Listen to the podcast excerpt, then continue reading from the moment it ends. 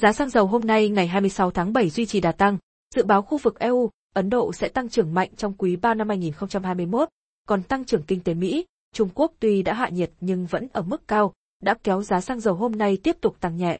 Tính đến đầu giờ sáng ngày 26 tháng 7, theo giờ Việt Nam, trên sàn New York Mercantile Exchange, giá dầu thô ngọt nhẹ với đúc tháng 9 năm 2021 đứng ở mức 72,15 USD mỗi thùng, tăng 0,08 USD mỗi thùng trong phiên.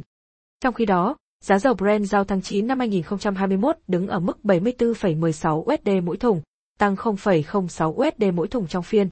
Tại thị trường trong nước, giá bán các mặt hàng xăng dầu tiêu dùng phổ biến trên thị trường như sau. Giá xăng E5 RON 92 không cao hơn 20.610 đồng mỗi lít, giá xăng RON 95 3 không cao hơn 21.783 đồng mỗi lít. Giá dầu diesel 0.05 giây không cao hơn 16.537 đồng mỗi lít, giá dầu hỏa không cao hơn 15.503 đồng mỗi lít. Giá dầu Mazu 180 CST 3.5 giây không cao hơn 15.670 đồng mỗi kg.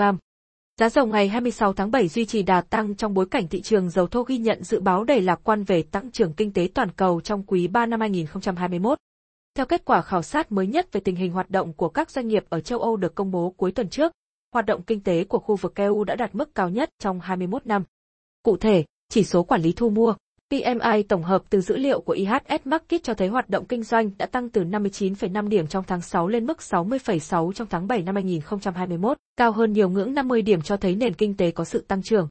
Chỉ số PMI dịch vụ tháng 7 sơ bộ khu vực EU ở ngưỡng 60,4 điểm, tốt hơn mức dự báo 59,5 của Inve và số liệu tháng 6 năm 2021 là 58,3 điểm. Trước đó, thị trường cùng ghi nhận kinh tế Mỹ đã đạt mức cao kỷ lục vào tháng 6 năm 2021.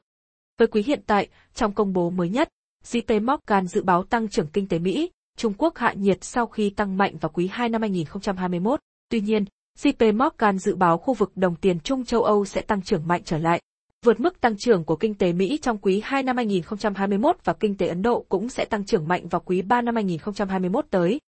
Việc ECB cam kết việc duy trì lãi suất đến khi lạm phát được đưa lên mức 2% đã củng cố thêm triển vọng tăng trưởng kinh tế cũng là tác nhân hỗ trợ giúp giá dầu ngày 26 tháng 7 đi lên.